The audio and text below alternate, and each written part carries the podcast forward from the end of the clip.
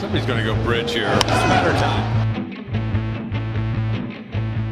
Hello, everybody. Welcome back to the Gomebridge Podcast, episode 88, presented by Guy Boston Sports. My name is Andrew Gardner, joined alongside by Alex Clausen and Steve Brady. Boys, how are we doing today? I would like to make a quick stat correction from episode 87. Uh, I gave allergies my Alex Cora Impact Player of the Week. I gave him a pretty high score because I said not only myself is it making sniffly, but it's also making Julio sniffly. Uh, turns out it wasn't the allergies that was making me sniffly. Turns out I have I have the virus, as ESPN likes to say. Uh, so that was what's making me sniffly. Been stuck inside for about six days. That's been a, a bundle of joy. So much fun. But uh, like to state for the record that allergies probably takes a dip, just because. Uh, actually, allergies remains intact. They still get that 0.99 that I gave them. COVID gets a zero. They though. suck. The virus. The virus. Sorry. Everybody send your thoughts and prayers to Clausen. What what day are you on? Six. So are you Supposed- on? Well, yeah, it's the quarantine's supposed to be five days unless Clausen is actually like symptomatic, in which case I think it lasts until he's no longer feels ill. I have no symptoms. I have had no symptoms. Okay, then I'm pretty sure like Al Horford got diagnosed no, with he, COVID. he was out for like a day. That Yeah, was that was days the later- weirdest thing. he was like, nah, I'm fine. Um, can't go into work. They tell me ten days there. So uh, been working remote this week. Nice. That's been fun. Working remote's cool. It is until like you realize you're just sitting there at your computer for eight hours by yourself. Yeah. Do you think we'd be better or worse if the Red Sox all worked remote? They can't be just- much worse than they've been playing lately. What a horrible week. What a segue that was. What a horrible week. Yeah. What a horrible, horrible week. I mean, last episode where we left off, we had a five game series coming up. We were recording right during that last game of the White Sox series, which they blew them out. That was a great game. You win the series. What how many series was that in a row? Was that four in a row? One, two, three. Yeah, four series wins in a row. Then you look at the schedule and you got a five game Memorial Day weekend series against the Baltimore Orioles, who's the worst team in the American League East. And then you've got a two game series against the Cincinnati Reds, one of the worst teams. The second the worst league. team in the league in the whole MLB. Essentially, you've got a seven game, well, not essentially, you've got a seven game series or homestand coming up here. You can go back up to 500. I think coming into the homestand, they were what, two games under 500? All they had to do was go five and two, or, you know, and they're they're over 500 and they kind of shit the bed Just a little bit. Yeah, I mean, I, I, they're just so they just cooled way down from that little streak, that little four game, four series, I guess, win streak. Everybody was hot at the same time. You know, Story kind of cooled down since since his you know home run every day for a week thing that he had going there for a second. And then we just that- what, Clausen? I can't believe that wasn't a sustainable clip for him to keep. Yeah, who would have guessed, right? Law of yeah, how dare him not hit six home runs every five games All I'm all I'm saying is ESPN was like all over these. You know, uh, the, my favorite stat in sports is like if they keep the same trend they're on, this is how much they'll hit. and This is how much they'll win. I didn't see any of that for Trevor Story. Well, that's because his whole season pace was just average at that point. If he kept that pace up, if if he was like, well, that would be such a ridiculous stat. If they were like over the past four days, Trevor Story has hit a home run every day. If he hits a home run at that pace for the rest of the season, he'll hit 120 home runs or whatever. Like that'd be a ridiculous stat. Even Steve. ESPN is above that. Steve, What? I, I, I don't think E ESPN's above that.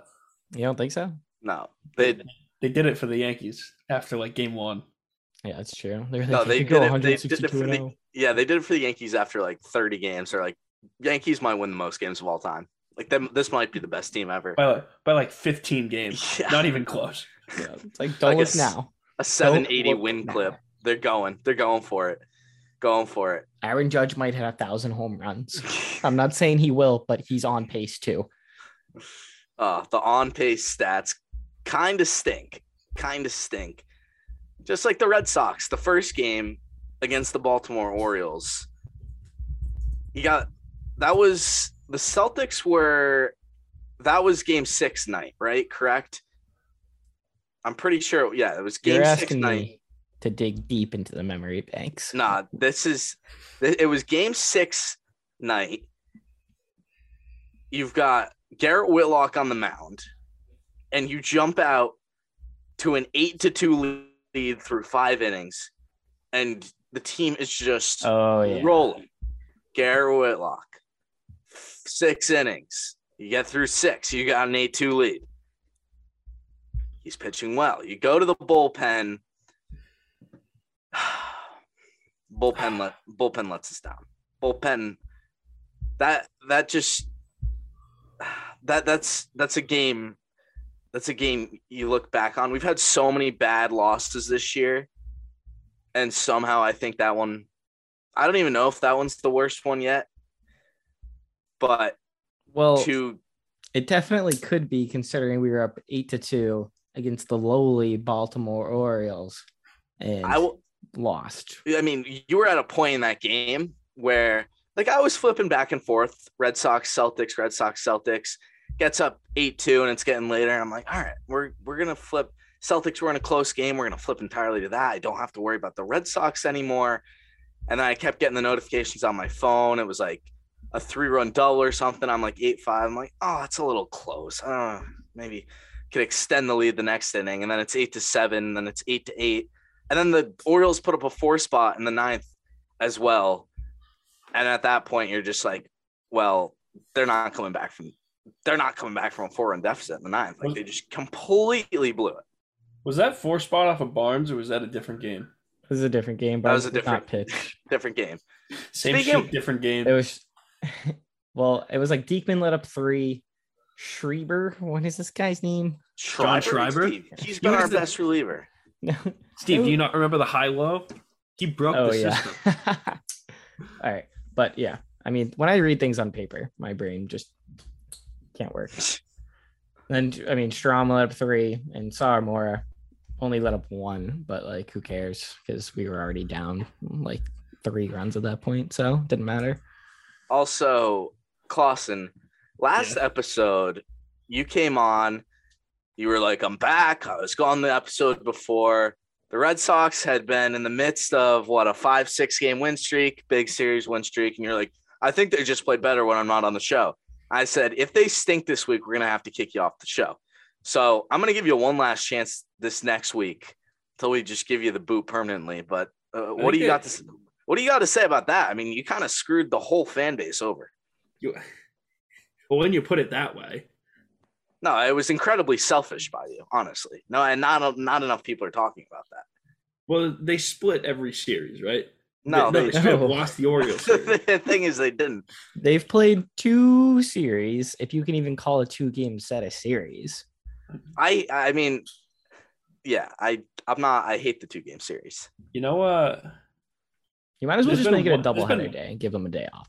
there's been a bright spot. Yeah, what is it? Uh, at one point, Franchy, if those remember, me and Steve made a bet. Uh, at one point, Franchy was hitting 282. He's been ripping the cover off the ball. He just needs to maintain that pace, and I get what Franchy Cordero. jersey. Oh wow, Frenchie needs to maintain a pace that a small sample size. What is he on pace for now? Sixty home runs. Sound like ESPN. He- He'll heat up. He's got two right now. Frenchie's hitting 247. He was hitting 280. He was hitting 280. He he probably hit like 11 at bats and went like four for 11 or something. Still 280. I'll say this I about mean, that doesn't equal 280, but I'm bad at math, so I'll say this about Franchy. So if you look on his baseball savant page, he obviously wasn't called up until what was it that like the end of April or so when he got called up. So he, you know, he still hasn't gotten a ton of reps this year. He's only got 81 at bats. So he doesn't qualify for all of those like different categories of things that measure him against everybody in the league. He does qualify for uh, max exit velocity, which he's 87th percentile in the league, and sprint speed, he's 85th percentile in the league. Look, Franchy's a, a freak fast. athlete. Yeah, he's, a freak athlete. He's been great. He's been great. Franchy's like the last guy I'm concerned or worried about. He's come up, he's made a difference. I, I like the Frenchman. It's been like a Patriots, like you know, plug him in, do your job, and let's not have to worry about you. You know what I mean? Frenchie's like the the Rhamondre Stevenson of, Yeah. of the Red Sox. You know, No. you go to the game. You're a Red. If you're not a diehard fan, if you're not paying attention to this team every day, go to the game. And you're like, I don't exactly know who Franchy Cordero is, but he just smoked a ball, and he's kind of good at baseball. He's I don't know who he is, but he can this kid Yeah. can play. It's like that same person's probably like, ah, maybe this guy should get more playing time. Maybe I should know who he is. Exactly. I don't know, you know, about that quite yet for Franchy, but he is doing his job for sure. I also about the max exit velocity. This is random, but did you see that 496 foot home run? Yeah, that was a tank job. Who who hit that? Like Santana or something? No, I I don't know who. It was some random guy in the Rockies. Yeah, but he he hit a 496 foot home run. It was an absolute nuke. It was crazy. It was Jesus Sanchez. Sanchez, not Santana. But yeah, that was pretty crazy. If you haven't seen that, definitely go watch a clip of it or something. But you should have seen it by now because it was insane. But yeah, that was just a quick sidebar. So the Red Sox, yeah, you lose game one. And then you still got four left against the Orioles. You can So take you're three. like, you're like, we can, we're fine. You lose game one, You're still more. looking. You, you you can still easily take three out of four from the Orioles, win this weird five game series. Did we do You got that? to double. Steve, I, the the Red Sox did not, did not, did not win the series. Did not win the series. You're coming into a doubleheader on Saturday. Game one, team looks great. Nathan Eovaldi, complete game. You win five to three. I was very, very surprised they brought him out for the ninth inning. Yes, I was as well. But you know, doubleheader, you're trying to save the bullpen, and Eovaldi can can deal. He can go deep into games. I found it funny though how, like, I feel like the Pivetta perfect game was so hype, and everybody was that was Well, so much talk about it. The game. one got swept under the rug. A You, you, bit. you just said Pivetta. yeah, I know. Game, or did I say perfect game? Didn't Yeah. perfect. complete game. his complete game like two weeks ago. That was a huge deal, rightfully so. He pitched great, but the Valdi one in comparison really got swept under the rug. I feel like.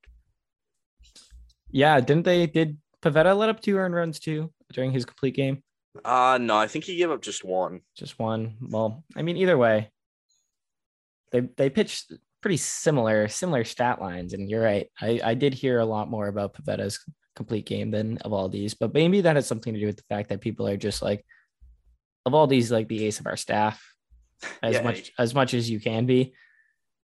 So maybe they were just like, ah, it's Nate Eovaldi, you know, being Nate Eovaldi. You realize that was the first complete game of his career. Yeah, I, I actually, Crazy. yeah, I mean, his elbow is like whack, like whack as hell. So You know how many doesn't really loose loose bodies are in that thing? dude. Not not anymore. You know? Do you know what a loose body is? Isn't it just like bone fragment floating around? no idea. Can't be good. I think it is. Clausen, No, it is. You know what a loose body is? As a loose body scientist myself, that is what it is. Oh, okay, the what the loose the bone fragments. Yeah. I just I was gonna go look up loose body elbow, and the first like eight results were loose body fat man. So I don't get it. I don't either. Yeah, That's just what Google. thank you, Alex Clausen. Loose loose bodies are small fragments of bone or cartilage that have broken off inside a joint. There you go. I remember when he got the surgery. That's why I know that. they really picked him out. They Steve, just- you should really be an orthopedist.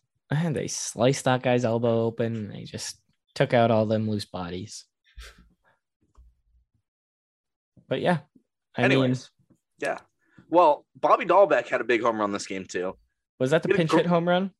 It was the pinch hit home run to go up four to three. And So then a he big- hit a home run the next day, right? Not the second game of the doubleheader, like the next Yep. day. Okay. Yep. The next day We'll get when to that. Uh, Oh, yeah.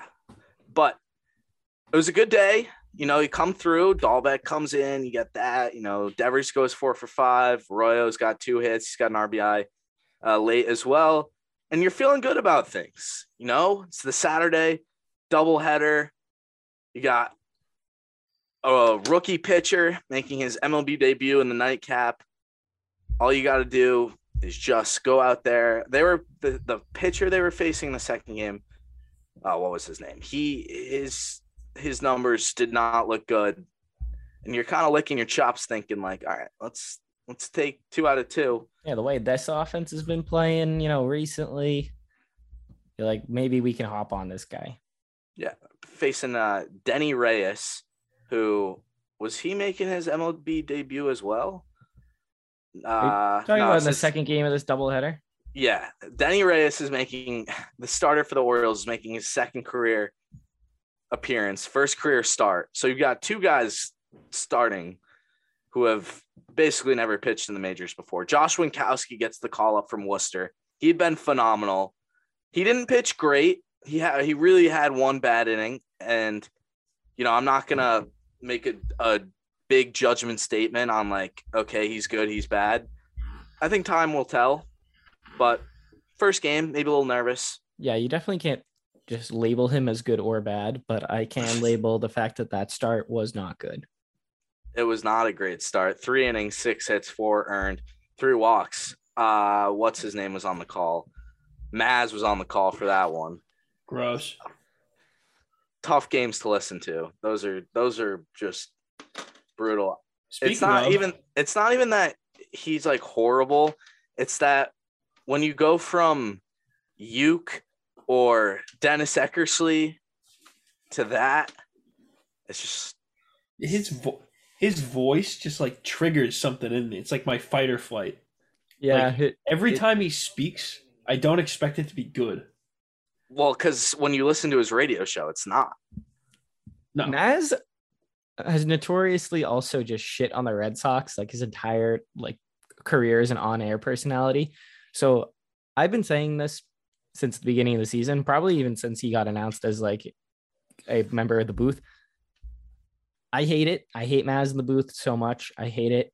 If I could sacrifice like my entire left arm to make sure Maz never gets to talk about Boston sports again, I would. But I just don't understand why they would pick him because if you just look at his track record and talking about the Red Sox, he just doesn't even like them. He doesn't even like the Red Sox. I don't even understand why he's in there. It's the job in the booth could not be more different than what what he does during his show. Like you're right, Steve. He can be as negative as he wants. He can call out all the problems that he thinks are happening on the team and what they need to fix and that you know everybody stinks and this and that. I don't I don't get the decision either. There are plenty of ex players who I think still would have been great in that role. I even like a guy like Brock Holt. Like there there are a bunch of guys who would have filled in better if we're still doing this color commentator by committee thing. is uh is Jonathan Papelbon still on the NESN crew? Or did they give oh yeah. boot? I don't know. I, he hasn't called a game yet. I wouldn't expect him to, Yeah. Yeah, but I, have didn't no know if idea. he's he's not in the post game anymore. Was he doing post game? I thought he was doing color. No, I don't they think he wouldn't, was ever They wouldn't color. stick Papelbon in the booth. Yeah, no. He's too much of in the booth. he's too much of a loose trigger with the f bomb. That's fair. What do you out of the four guys who do color, what's your power ranking of the of the four? I don't know. I just know Maz is last. It's like everything else. It's like I can get down with this. This is this is enjoyable. I do really like Youk in the booth. I think he does Youk's a really great. good job. I, would- mean, E- Eck is the best, definitely. yeah, Yeah. I think I think Eck does great. I think Youk does great. I think Maz can go fuck himself. Millar's okay. Yeah, I mean Millar. He's I don't better think in he has quite as much a- personality as Youk. not not in the booth. I think for like a TV show, like when he did uh what what was his show on MLB Network with Chris Rose? Oh, Intentional Talk. That was a great show. He was great, great. That was great. Still sad that show got broke up, but anyways, Maz, the second the game started, was talking about how good Winkowski's control was and how little of batters he's walked in Worcester and how that should be the thing that Red Sox fans are going to love. This guy never walks anybody, and he walked three batters in three innings and worked a bunch of three strike counts or three ball counts. So, shout out. At freezing cold takes. Gardner's frozen on my screen, so Also frozen on mine. this is good. Oh, There he back. is. All right, he's back. I'm back. He's back. I'm back.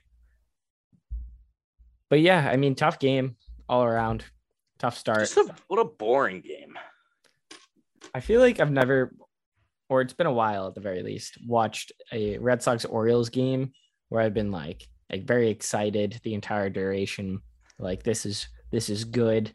I feel like I'm either pissed at the Red Sox for playing poorly against the Orioles or we're just blowing them out. And I'm like, ah, good. We should be beating up on the Orioles.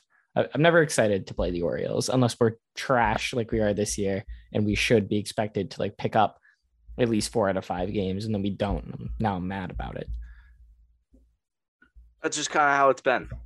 Well, I, I agree, Steve. It's it's always just these are the games you want to take care of business, not look too far into. And yeah, usually it's either a blowout or we struggle on this end. And just a 4-2 loss, I mean, again, the offense just choosing when they want to be good. Like just this whole week, hot, cold, hot, cold, hot, cold. And you know, the bullpen after Winkowski goes out, they were great struck out three guys in six innings, gives up they give up one hit. Of course, uh, no, even Barnes had a clean inning, and they they just they couldn't get anything going. So now you're in a position where you gotta win the last two games of the series, and game four certainly looked like they had no difficulty beating up on the Orioles again. Team hits five home runs in this one. And, you know, Pivetta pitches great. Got home runs from Dalbec, Franchy, Devers, Arroyo, Kike. Just looked like batting practice out there. And, you know, how how pitched well out of the pen. This is this is how games should be going against the Orioles. They Yeah, play I- like the uh they play like the Patriots do in week 17. You either show they either show up against a good team and blow them out or most of the time just forget to show up and somehow lose and then bump themselves down in the playoffs. Something I just don't understand about this Red Sox team is that our offense, it, a lot of, I think, I would say the majority of the players' stats are really, really good. Like if you saw the the MLB team of the month, JD's on it, Rafi's on it, even Vasquez has had a great month. He's I think hitting north of 300 at this point, but maybe you know hovering around. I don't understand how we have games when we'll get to this game where we we lose two to one to a bad team. I don't understand how we have those games when we have so many members of an offense that are hitting really well. Is it just the fact that the bottom of the order is that bad? Is it is it that is that the reason why we just can't win games? I don't I don't get it. I mean, when I look Here's at the it, thing. We talked about Guardy. No, go ahead.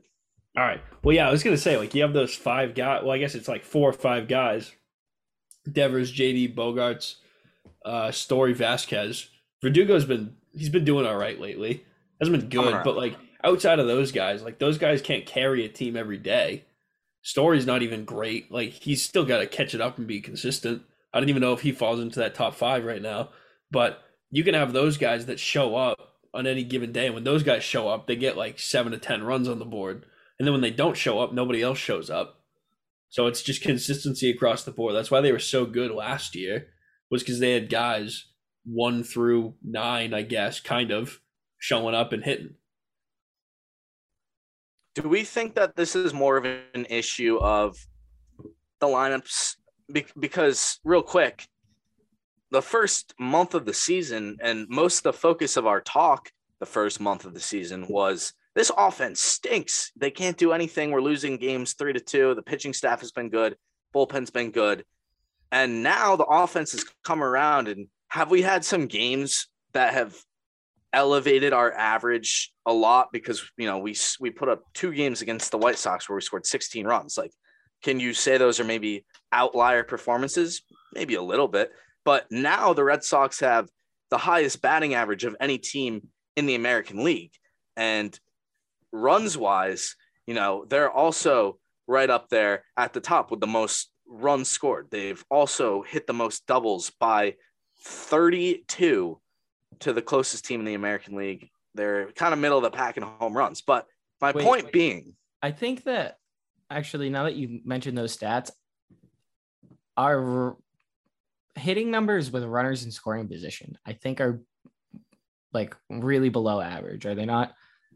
uh, you're gonna have to give me a minute to find those. But my point being, I mean, even in the MLB, we've got the most doubles, 124. Next closest team, the Dodgers, 102.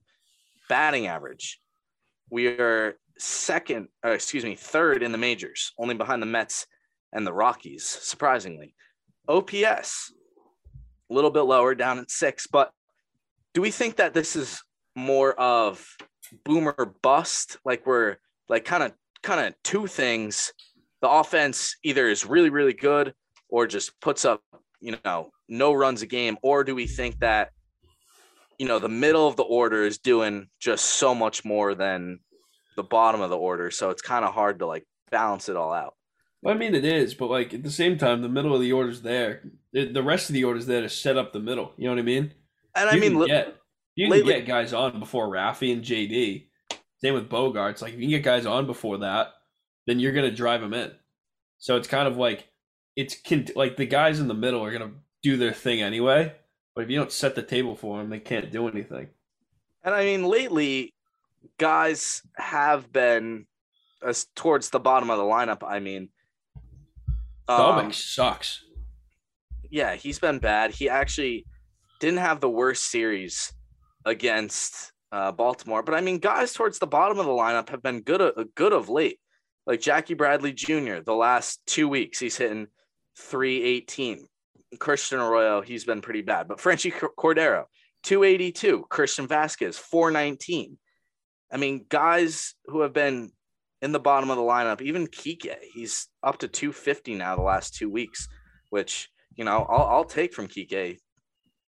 That- But you need that with with power. And I think he's hit what two home runs in the last two weeks, something like that. Uh, he's got three, but Three. yeah, I mean, you want to talk about power? Everybody besides you know Story and Story had that run. Rafi had a good run, but you know JD's got no home runs in the last 15 days. Alex Verdugo, I want to talk about Alex Verdugo for a second. No home runs. This guy seemingly flies out to the warning track like every single time. It's gotta hit the weight room, bro. Did you guys see this the Gotta stat? take some steroids.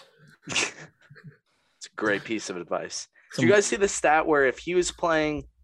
I know this is hypothetical. I don't. I don't want. it If you say Yankee Stadium, I'm walking off. Is No. it some wooded dong? yeah, it's a little bit of a what a dong scenario, but it's really crazy. If he was playing all his games at uh, in Cincinnati, he'd have 14 home runs. And he's got three. You know what the beautiful part about that is? He's, not. yeah.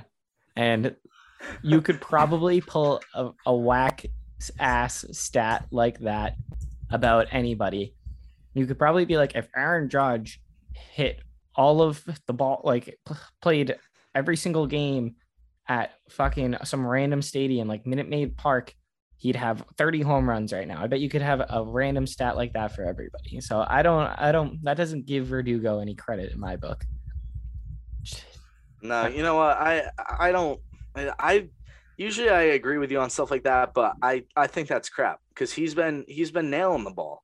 He's been It's know. it just it's not resulting in any offense. I Maybe know you have to approach differently. If you're not able to get the ball out of the yard, maybe you shouldn't be hitting with that same launch angle. Maybe you should start reverting yourself to, you know, a base hit kind of guy and then try and just get on base and produce runs that way. I don't know. Flying out over and over and over again and saying, well, if we were in Cincinnati, I'd have 14 home runs doesn't really actually put runs on the board. I've got this is from actually never mind. But was thinking about anyway. Go ahead. The the Red Sox, believe it or not, are fourth in RBIs per game at uh, 4.63. And we're only behind the Dodgers, Mets, Giants, and we're even above the Yankees. The Yankees are only 10th. I feel like the Yankees have such a like a high powered offense and they're 10th in RBIs per game. I just don't I don't get it. The season doesn't make any sense to me. Nothing You like know- adds up.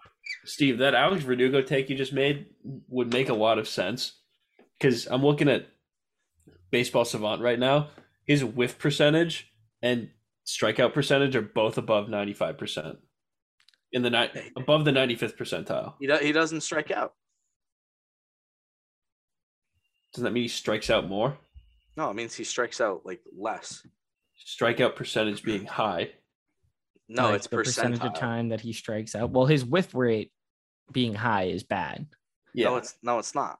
His whiff rate isn't is your whiff rate how often you you swing and miss Yeah, but if his whiff rate, is high, therefore he whiffs at a high rate. His swing he swings and misses a lot. Yeah, I think you're right. Yeah. I know I am. Why do they do it like that? That's so. Well, that makes so much sense. No, it doesn't because it says you see on the bottom it says red is great. Yeah, I guess the the wording is weird. No, I'm pretty sure. I'm pretty sure it's the other way around, Steve. All right. Well, I don't know. I guess we could figure it out by just looking at how many strikeouts he has and stuff like that. But it's kind of irrelevant because it doesn't really matter. Because Alex Verdugo, well, he's not producing, you know, very well. He's not the only reason why we stink. So it's neither here nor there. But what I will say, All right, it's mm. it's he's got the he's in the 95th is good. 95th is good. 95th is good. Well, either Like way, Trevor Trevor Story, for example, he's 10th percentile of whiff, and his numbers are way way worse. So How does that make sense? well, his numbers are better than Verdugo's. right no, now. I mean in, in terms of swinging and missing. well, maybe Verdugo should start swinging and missing, and then he'd hit some bombs.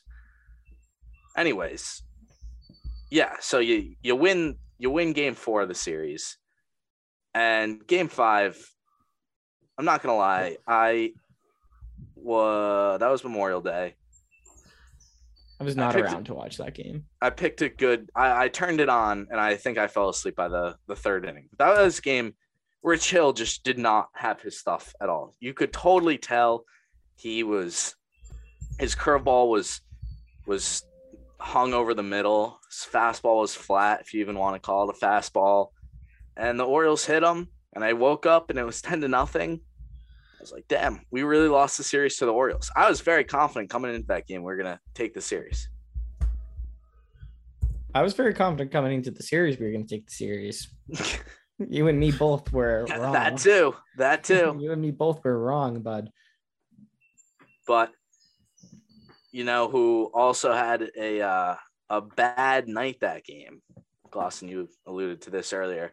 Matt Barnes, another performance. He gives up three runs. When when do we finally say enough is enough? Wait, Barnes? wait, wait. Did you guys see Matt Barnes is on the DL? Yeah, I was gonna we were I was gonna talk about that. next. Phantom DL or Yeah. shoulder Yeah. inflammation. mm, Hmm. catch him in Worcester in like a week and a half. Doing some rehabs, rehab starts. I think I said this. I think we all agreed that this was going to happen like a few weeks ago. It was just a matter of time did- before Barnes hit the talk about DL. this. Did talk about this at some point. just a matter of time before Barnes hit the DL, and then he gets some rehab starts in Worcester to rebuild his confidence because he sucks. He's probably like he's useless. He's literally might as well just throw Clausen out there to throw some BP. I throw damn good BP, I'll tell you that. Uh, dude, I was 56 editing. right down the middle. Dude, you said that so many times during the video, It's the it's a miles per hour skill. video. It's a skill. It's like you guys don't realize that it's a skill to throw good BP. Uh, so you're saying Matt Barnes is very skilled. Yes. Matt Barnes, I think if any Red Sox was in the home run derby this year, Matt Barnes would be the perfect pitcher. Yeah. I wonder. think that'd I, be wonder if you can do that. Like if if Rafi ever did it, I'd want to see like Aroldis Chapman on the mound. I think you probably well, you can pick anybody. I'm sure you oh, could. Well, they'd have to agree to it. I don't think Chapman would be like, yeah, I'll throw you some BP. yeah, right let now." me let me lob some in there. Let me embarrass my entire fan base. Yeah, I don't think that would happen. He's not a very good person anyway. Well, yeah, just ask his wife. All right. But yeah, Anyways. like you like you said about JD, he has like no home runs. And Eck, Eck's favorite thing to say about JD, whenever JD like hits an opposite field like base hit or double or whatever, he always says, "You ever see this before? Like a slugger who hits for average. Like you just don't see that. It's like JD, like he's never really like he he's hit you know some like 30 home run seasons some almost 40 home run seasons you might have one 40 plus home run season i don't know if jd's ever really been like you know a true slugger you know what i mean like he's got pop Uh, I disagree with that. i mean just look at the numbers man What do you Look- mean look at the numbers? He's just good. He hits for average and for power. He 20 take out 2016, he only played 120 games. 2015, 38 home runs. 2017, 45. 2018, 43. 2019, 36. I mean, 30 that's a that's a great four out of five year period right there. How many did he hit in the short the 120 games He had seven. nice He was awful that year, and that was well, he, attribute attributed to him not being able to watch film during the game. well, he also only has like five home runs right now Right now, I know he's got he's got five. He's also hitting 360. He's leading the majors in hitting. I know. I'm just saying I- that Eck I- always is like, oh, it's a slugger who hits for power. He's not really hitting for power. I right now." listen. If JD hits Or five home runs, Slugger hits for average. if JD hits five home runs all year, but hits 360, I'm completely fine with that. Mm, You absolutely should not. Be. No, no, No, I'm fine. that's with not what that. he's there for. I don't care what he's there for. Any guy who's hitting 360, I'm taking. Five home runs So, though. uh, I cannot believe you guys are criticizing his season right now. I'm I just get- No, no, saying it you're would take- be you're taking cool this way out of he hit some context. home runs. Yeah, I agree. It would be great, but I'm not. Guardy, I wasn't even criticizing That- JD. this is like the Wait, 10th hold on. biggest problem. Guardy, I wasn't even criticizing JD. I was criticizing Eck because I think it's a stupid thing to say right now. Guardy. It's like buying a treadmill because you want to get your cardio up, but you don't use it for cardio. You use it as like a coat A hanger. coat hang. It's a great. you didn't buy Well, it listen, to if be a you coat got a hanger, lot of- but it's a damn good coat hanger. but it's like, dude, look at how many coats that thing's hanging. if it can hang a lot of coats, if it can hang a lot of coats, that's a that's an expensive coat hanger that you didn't want to be a coat hanger. here's here's the thing though. Here's the thing though. What's the thing? Tell me Is what that- it is. To that analogy, we're getting our cardio elsewhere. We're going out to the gym. We're not though. We're not. We're getting home runs from other guys. Trevor Story's lighting it up the last two weeks. Devers has got a good Trevor amount. Story was laying up for like five days. He's not hitting. He's not hitting anymore. He stopped hitting. All I'm saying is that it's. I'm I'm moving on. I don't want to. I'm just saying we need more home runs. Would definitely help this offense. I don't. That is not a. That's not a good take, Steve. That's I'm not a good take. No, because you because JD is supposed to be the guy with Rafi. He's supposed to have double digit home runs right now. And just because he's hitting 360 doesn't mean it's generating runs. Home runs generate runs guaranteed. If I could, I, I would trade JD. I would trade 60 average points from JD right now for like 10 more home runs. Yeah, no shit. I would love to have that too, but I'm Wait, as wait, I'm wait, Guardy. You Guardy, just this said this all big it's thing about 360 with five home runs. That's cool. I would- I said I said You said for the you- rest of the season, for another like hundred games, you would take five home runs. if he's hitting 360, yeah, I would. That's not what he's there for. I don't care what he's there for. He's hitting 360. Yeah, but you're saying that if over the next, I don't know how many games we're through this season, over the next like hundred We're like- games, let's say. Yep.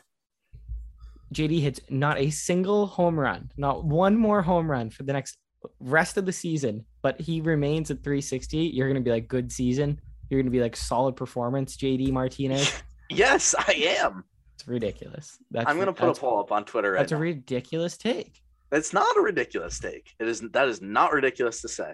I don't think people are going to agree with you. How are you going to word this? You have to Gardy. word it like a way that's neutral. You're, Gardy, you can't be Let like me- this is this is maybe a, a skewed stat. asinine. Not maybe not skewed, but fourth in the league in batting average last year is Michael Brantley. Would you rather have had Michael Brantley or JD Martinez? What did Michael Brantley hit last year, Clausen? What did Michael Brantley hit last year? That's hit- 49 points. No, don't even don't even make this an argument. Do not bring Michael Brantley into this discussion. See where JD was on 49 point difference. 49 point difference. I can't believe you just tried to How many compare. home What runs was did the- was Michael the- Eight. Eight. Eight, Would you rather? Um, the point I'm trying to make is that I don't know. What J, JD that hit. JD's having an exponentially better season if he hits 360 with five bombs. I guess it depends how many RBIs they had. And Michael Brantley had plus defense, probably compared to JD. But Here- here's here's how the tweet is worded. All right. So Gardy. No, no, let Gardy read the tweet. All right. We're having a heated debate right now. Would you be okay if JD continued to hit 360 for the rest of the year, but hit no more home runs? And then yes or no. And then put in put in also the fact that he currently has five. Okay. No more home runs currently at five or something like that. Because people will probably see that, be like, oh, he's hitting 360. Was JD Martinez? I know JD Martinez. He's probably got like what, at least 12 bombs right now. He's JD Martinez. That's what he's there for. 12 bombs, 360. Yeah, I'd take that. Yeah, no. We're putting five. But yeah, send that send that out. Let's see how how that goes. What are you gonna say, Clausen? Uh, I'm trying to find a good analogy here. Clausen, you said you had an analogy about something earlier, right? Or no, Gardner did. That was Gardy. But yeah, I mean, anyway, we we lost the series to the Orioles. That's the thing that happened. Michael Wacha is still good. I don't know if he pitched during the Orioles series, but he definitely, I think, pitched during the Red series, right? Yeah. Uh, the options, I said yes. 360 with five home runs is good. And then I said no, need more home runs. It's going out. All right. Let's see what the people say about that. JD Martinez needs to hit more home runs. It's not even Gardy, what- That's just What uh? that What, is- what that is a bat? What, what batting average are we looking at? 360. 360. All right. How about this? How about this? This is a good one. This is a good one.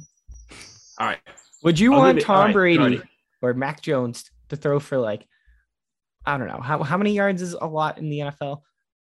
Like five thousand. Yeah. You you want, how about, shit ton. yeah, you want Mac Jones to throw for 6,000 yards in a season, but only throw like six touchdowns? That's not, that's just not the same comparison. It's like Guardy, Do you want like? Do you want Jameis Winston or Drew Brees? Jameis Winston is like the perfect example of like just a massive amount of yards and so many turnovers. Jameis Winston led the NFL in touchdowns like two years ago. He also he also he also like doubled the second place guy in Okay, interceptions. th- these year. are horrible, horrible comparisons. all right, Guardy, You These are- ready? yeah. I found a guy, Cecil Travis, buddy.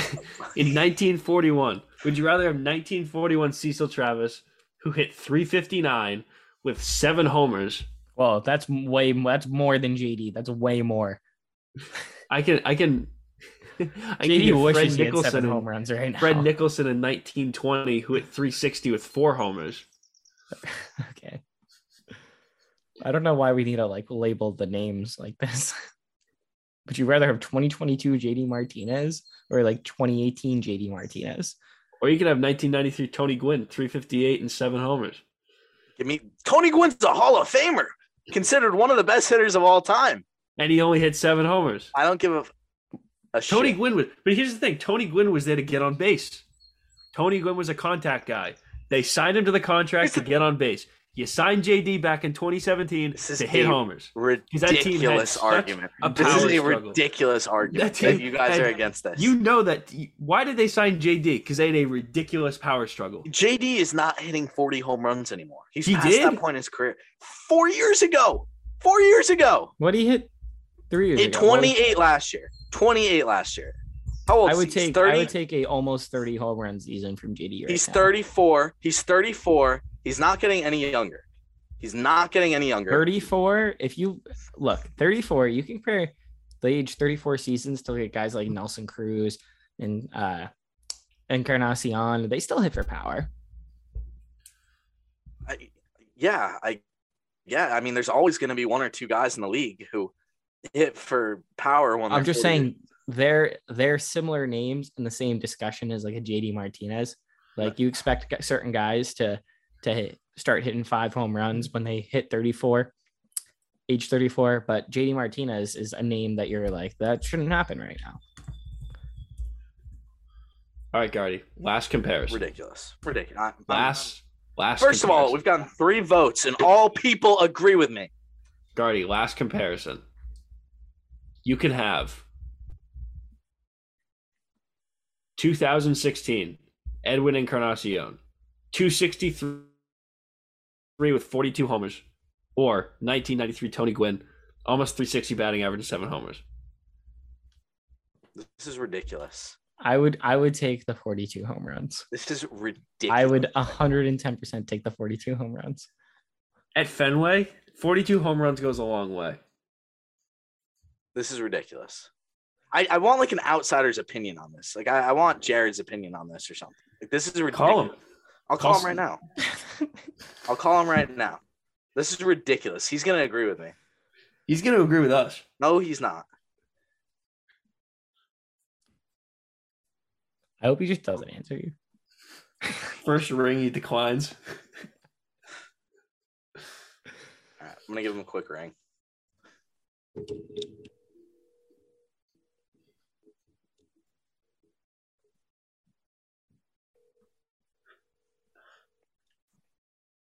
It ringing? It is. There we go.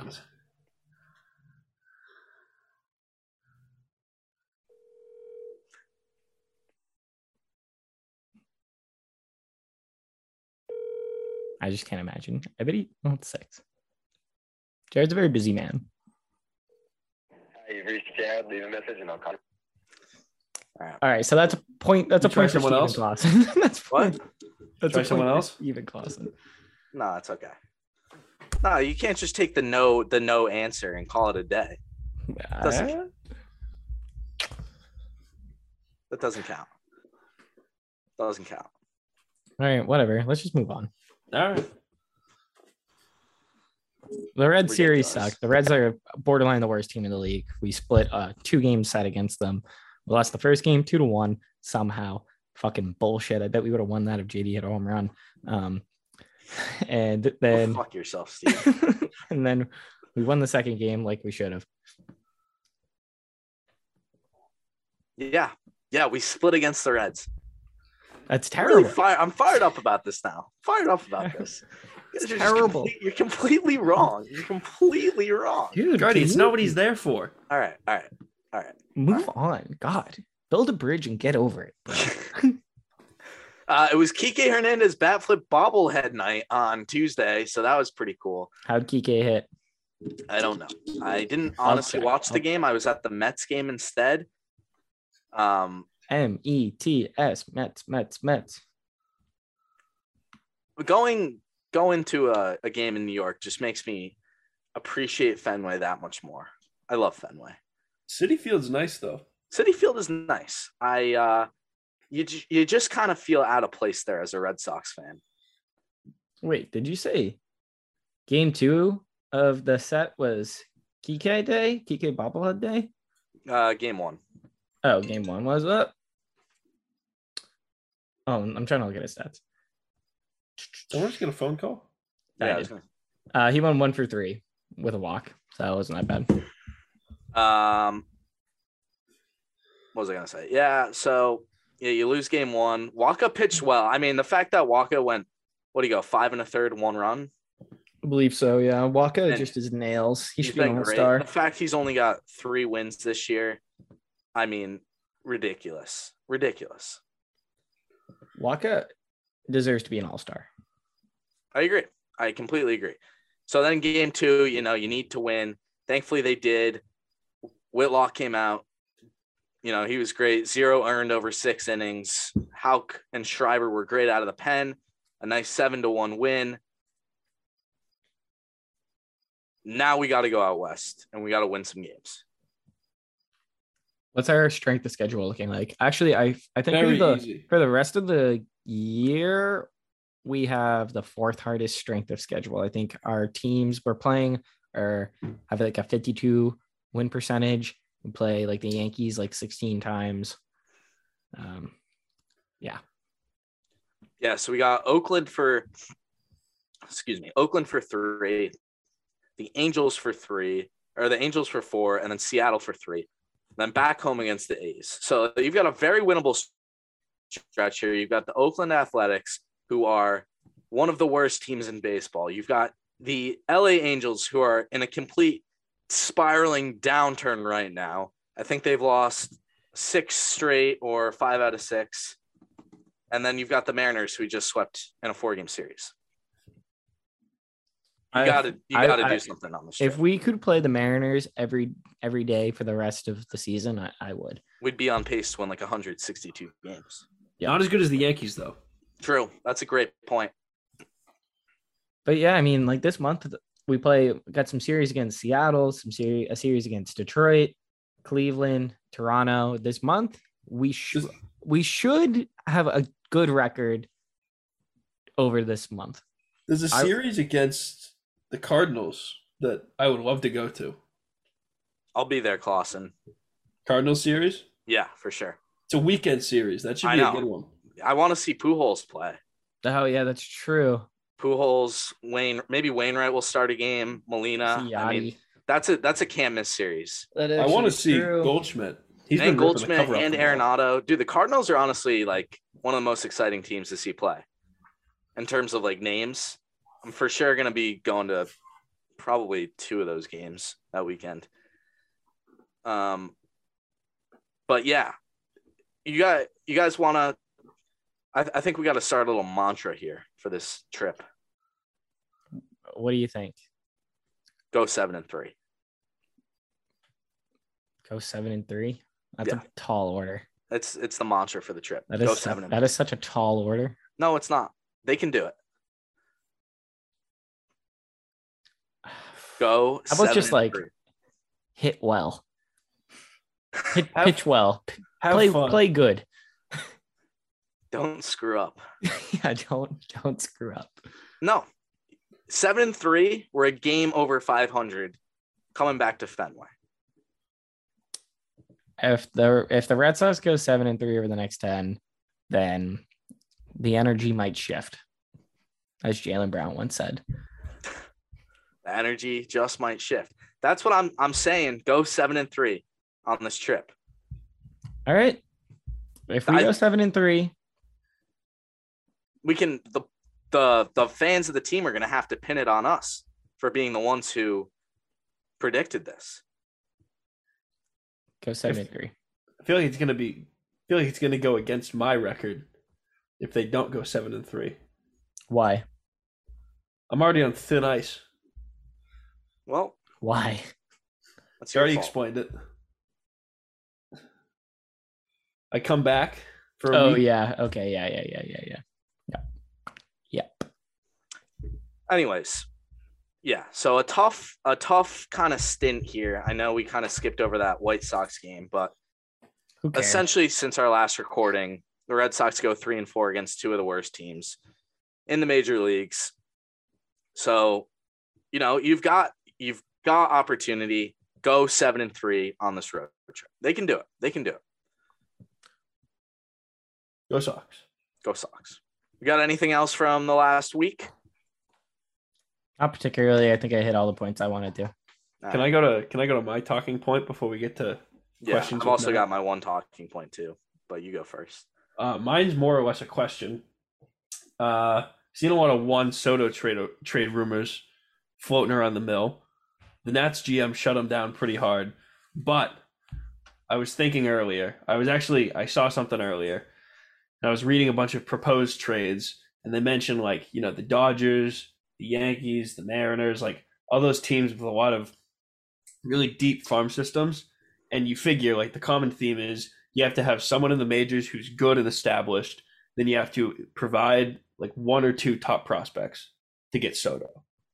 Yeah. So if the Red Sox would have put out Xander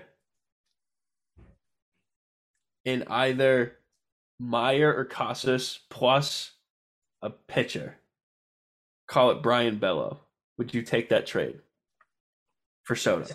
I would. Xander, Casas, and Bello. Yeah. Uh take Casas out and maybe for Mayer, like you said, I would probably I would do my best. I would do my absolute due diligence to keep Triston Casas in the Red Sox organization. I But yes, I would trade. I would trade Xander. I would trade Mayer, and I don't really give a fuck about Brayan Bello. here's the thing: the Red Sox pitching development wise have been tough for the last basically our lifetime. So I don't have a problem giving up Bello because we had this same discussion seven Probably years going to be ago bad anyway. when the Red Sox were talking about trading for Cole Hamels and we were tentative to give up on Henry Owens. So Henry Owens was the number one problem. pitching prospect. People he don't was like to talk Steve, about it. and you know, same thing. We had to give up Kopech for Sale, and you know, Kopech's a good pitcher, but Soto's also very good. Xander's a free go off the rails. What?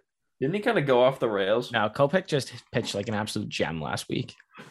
No, you you mean like mentally?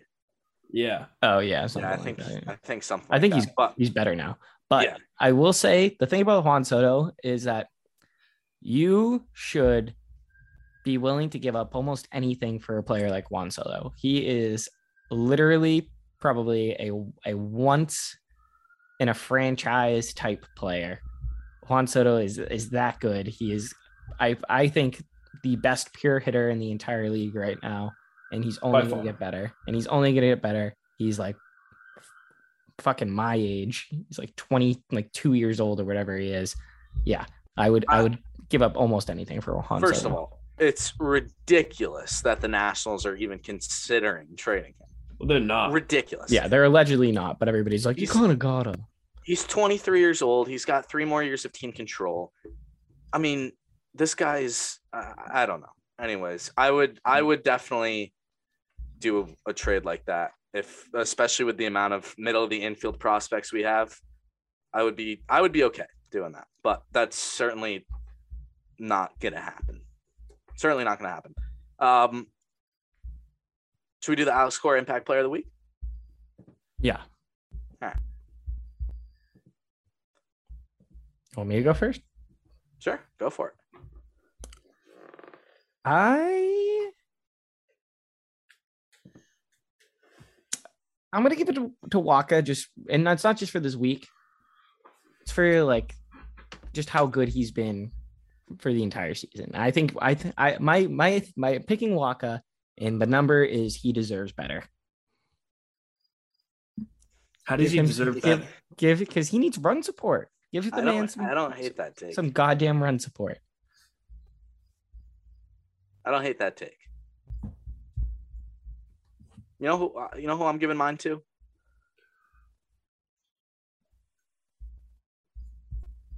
No. Vasquez? No, I'm going uh, Ty Danish this past week. Ty Danish. Mm. Good arm out of the bullpen. Two appearances, three strikeouts, no earned runs.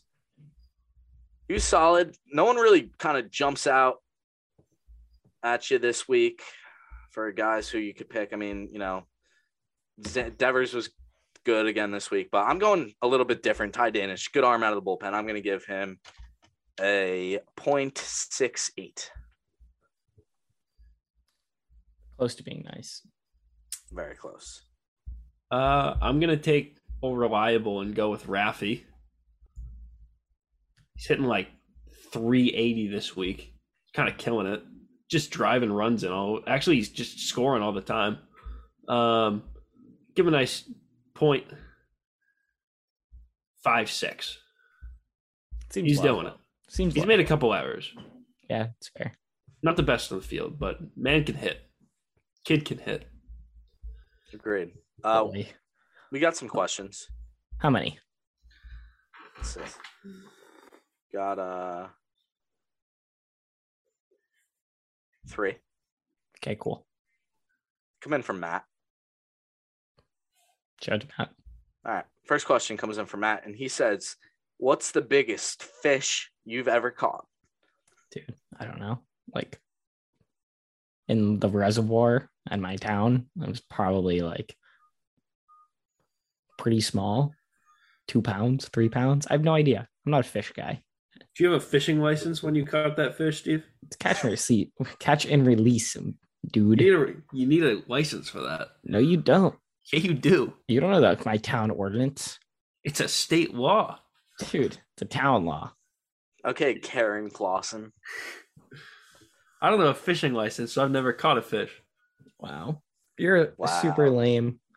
When when the fishing Lame. game knocks on your door, Steve, you'll be you'll be wishing you didn't answer that question. You're super lame and also the reason why the Red Sox stopped winning. How about how about that? I won't have a ninety dollar fine coming my way for fishing without a license. Uh, Oh no.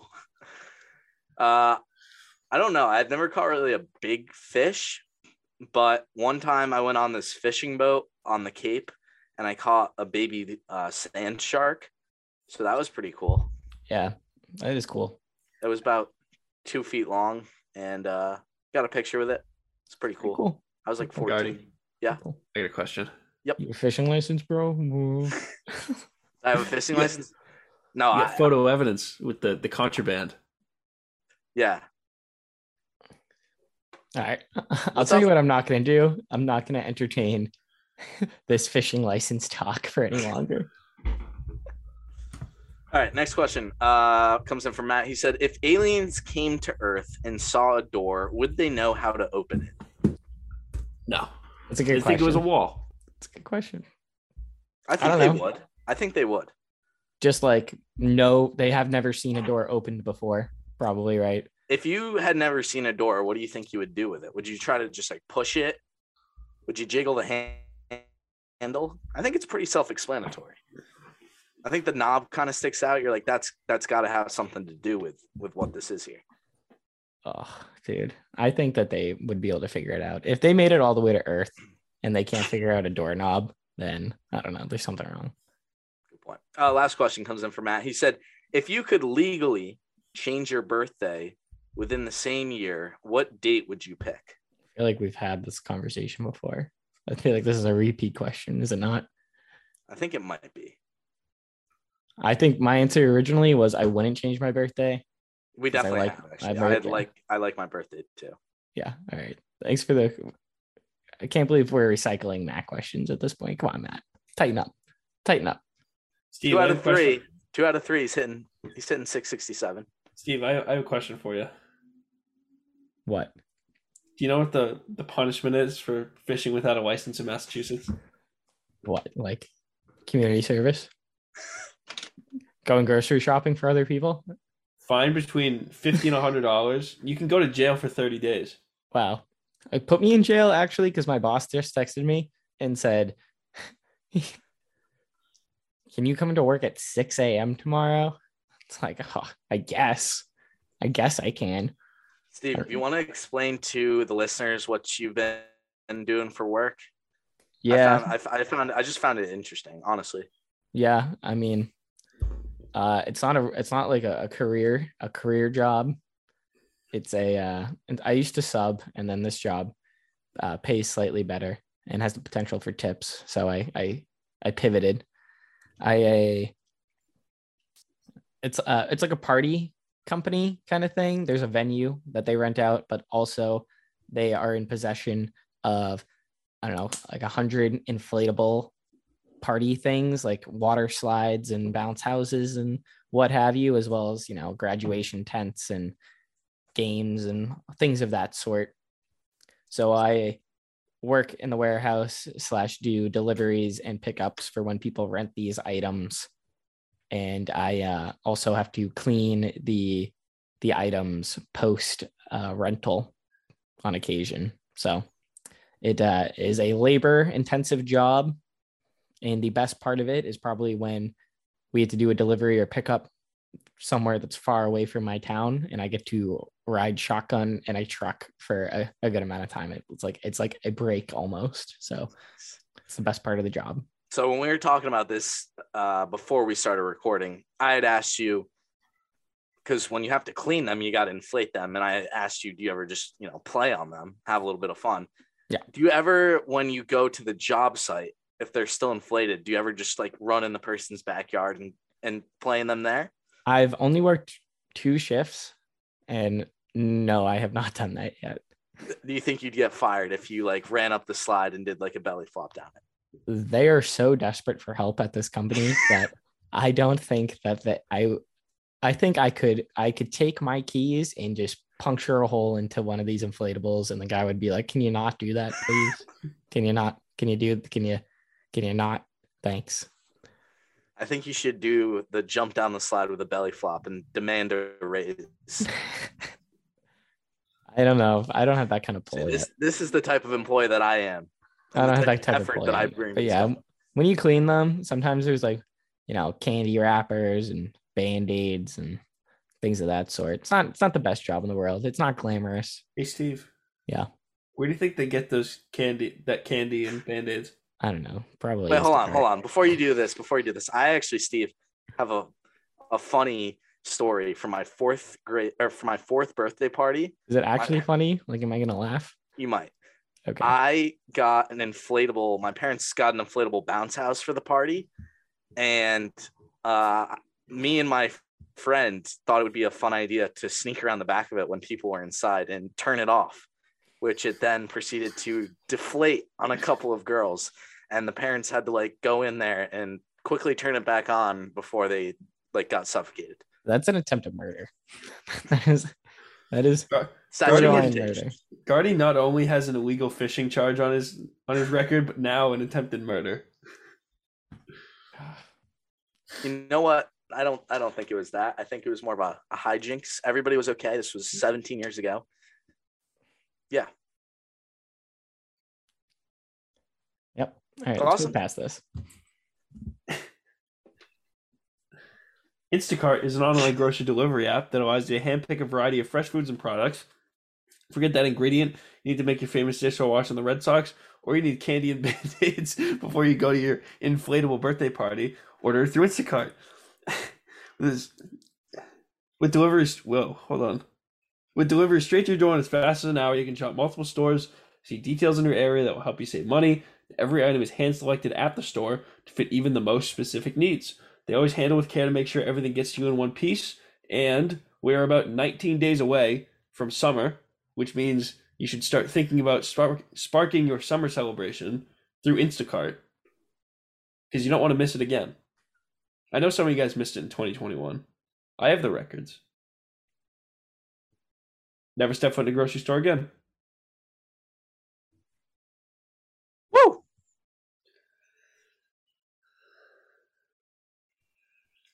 Awesome. That's it. What are we what are we even talking about at this point? We just we that was the last question, right? Or is there another one? Um, Yeah. All right. We got anything for make baseball fun, fun again before we close out the ninth year? This segment is the same every week where I, I see something during the week where I'm like, that's fun. And then as soon as we start recording, I just forget about it. Mm-hmm.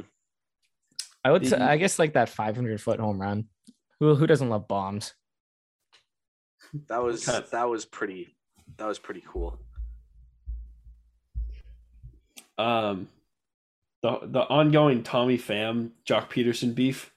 It's hilarious. Oh, yeah. That was what I was gonna say. Unbelievable, unbelievable. The fact Trout got dragged into this too. And He was the it's all because Joc league, right? Pederson was like stop like stashing guys on his bench. No, he was using the IL. Whatever, It's all perspective. I guess. There's a lot of money being floated around. I guess we wouldn't really understand. I bet the buy-in for this league was like tens of thousands of dollars at least. No, I heard it was only a thousand bucks. So like Was it really? And what did I, I care? guess. I guess. Derek Jeter got social media. Yeah. ew. All right, let's close out the ninth here. There's a uh, there's a Derek Jeter documentary coming out. Yeah, very soon. Yeah, it's through ESPN. It doesn't seem like it focuses on his playing days. Oh, really? I mean, I haven't exactly looked into it, but The only Yeah, me the only neither. clip I saw was about him growing up as a non-white baseball player, getting bullied because of it. Huh. Well, Very very probably ESPN of probably probably won't watch it because them. he Racist. played for the Yankees. What? Nope. Um, my closing out the ninth thought. Uh, went to Citi Field on Tuesday, and the drink price is there. Now that I'm of legal age, the drink price is there. Oh yeah. Shout out. Woo! Gardeners 21. Hell yeah! So had my first beer last weekend. That was cool. First one Uh, ever. the drink prices there were first one ever. Yes, first Wow. one ever. Did it Uh, taste drink good? prices Or is it like kind of icky? I didn't really like the taste of it that much. I couldn't believe I had waited 21 years to, to try that. But uh, a, a drink at Citi Field was $16, which was ridiculous. Absolutely ridiculous. So well, what'd you get? I'll take my third. Uh, what did I get? Some like New York Long Island IPA, What percent was it? 5.8. Paying Sounds like- 16 bucks. That thing better be like at least 8%. Be Overall, the sounds like a floor. horrible idea. Yeah. Were you standing in? Did you get it It from a vendor? And were you standing then you want to you. I stood in line, but it it wasn't like the Fenway lines for food. Thankfully, there were like two people ahead of me. But the thing is, is I put my credit card in and I take it out, and they asked me to leave a tip, a, a tip, a sixteen dollar drink. The guy had to pull it out of the cooler. I was like, "Are you kidding me?" he tipped And the options were like 15, 20, or 25%. Like I couldn't even just like tip a dollar. you couldn't just pick custom tip or no tip. No, well, I picked no tip. I picked no tip, but it was like I was like, Dad, come on, come on. So now I know why the Mets can afford Max Scherzer and Francisco Lindor.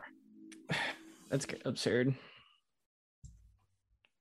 Yeah, I mean, I think we're getting a little too fast and loose with tips these days. If you're just like pulling a can out of a freezer and opening it because you have to like open the, the drink before you give it to the customer, that doesn't that doesn't not merit a tip. It does that does not merit a tip at all. So I want your guys' perspective on this. So the ice cream shop I work at last summer, we got this whole new like payment system. And so now when people insert their card on like the screen when they pay, it asks like, do you want to leave a tip? Would you leave a tip if you went to an ice cream shop? Uh yeah, probably. a local ice cream shop. Yeah. yeah people are people can be generous which i appreciate but i feel like obviously scooping like you know, It's good more amount of- labor intensive than opening yeah a can. I, I completely completely agree and that's not not even me being biased but yeah that was that was that Citi Field's a nice place though um but just an interesting experience steve What? you gotta close out the ninth thought Oh, is that what we're doing right now? I didn't realize that we got it there. yeah Okay. Um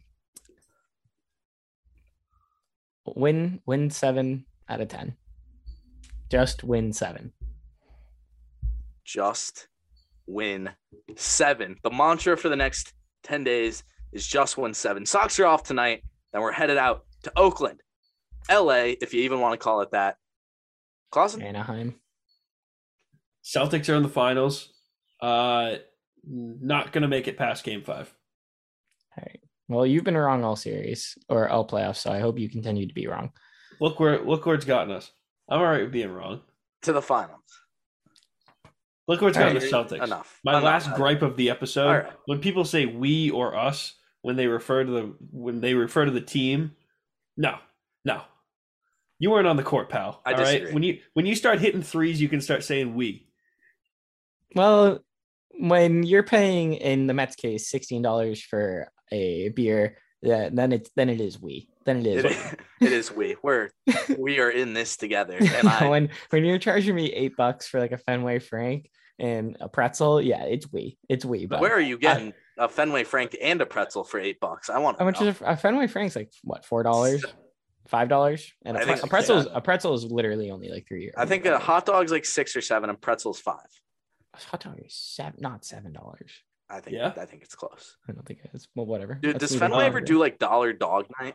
No, I don't think so. That would be electric. How many hot dogs do you think you could eat? I would I'd eat, eat like- I'd get, like, literally as many as I could. I would make myself throw up.